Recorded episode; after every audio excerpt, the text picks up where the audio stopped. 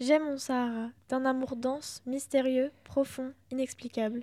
Ma vie est désormais liée pour toujours à ce pays que je ne dois plus quitter. Isabelle Eberhardt, née en 1877 d'une mère russe allemande et d'un père arménien, rêve de voyage depuis qu'elle est toute petite. Son père est un précepteur, ce qui permet à la jeune fille de recevoir une éducation polyglotte et humaniste.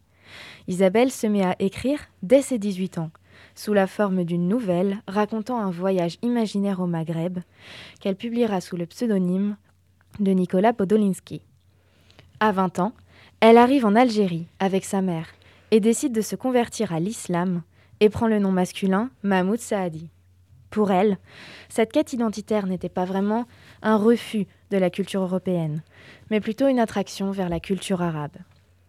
Après la mort de sa mère, Isabelle part seule, chevauchée dans les dunes du Sahara. Déguisée en homme algérien, elle vit au rythme de la vie des Bédouins et s'intéresse beaucoup au sort des défavorisés. Elle tombe amoureuse de ces nouveaux horizons.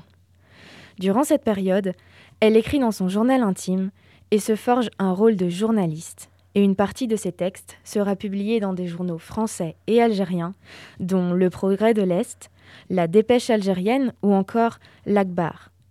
Elle publie notamment de nombreux reportages sur le désert et ses populations. J'avais soif de liberté, et je n'ai pas trouvé la liberté chez nos libertaires. Isabelle est une pionnière dans le monde du journalisme de guerre. À la fin de l'année 1903, elle couvre les incidents violents se déroulant à la frontière entre le Maroc et l'Algérie. La jeune femme se sentant proche des locaux est très attachée à la culture du Maghreb et s'oppose donc aux forces colonialistes d'alors, françaises et anglaises. Elle est indignée par le comportement des militaires français et incite même des militants du mouvement anarchiste de métropole à venir enquêter sur les violences commises par l'armée.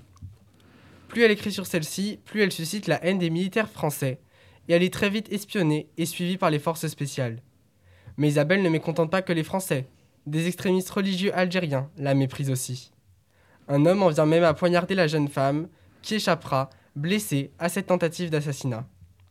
Malheureusement, cela donne une raison aux Français de l'expulser, pour sa propre sécurité, disent-ils, car elle n'a pas la nationalité française.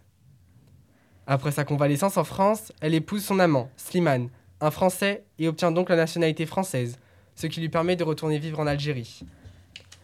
Isabelle meurt en 1904, à l'âge de 27 ans, noyée par une violente crue du désert. Le général français Lyotet, qui était fasciné par l'esprit de la jeune femme, décide de recueillir et publier ses écrits. Le recueil Amour nomade, composé de 12 nouvelles qu'elle a écrites entre 1900 et 1904, sera donc publié post-mortem. Je ne suis qu'une originale, une rêveuse, qui veut vivre loin du monde. La vie d'Isabelle se résume à une recherche continue de l'inconnu et de la diversité. Sa quête identitaire passe par le déguisement et le nomadisme ainsi qu'une totale indifférence envers sa propre identité. Celle qu'elle emprunte est un moyen pour elle d'intégrer la culture orientale, lui permet d'exister et de redonner un sens à sa vie. Je resterai toute ma vie amoureuse des horizons changeants, des lointains encore inexplorés, car tout voyage, même dans les contrées les plus fréquentées et les plus connues, est une exploration.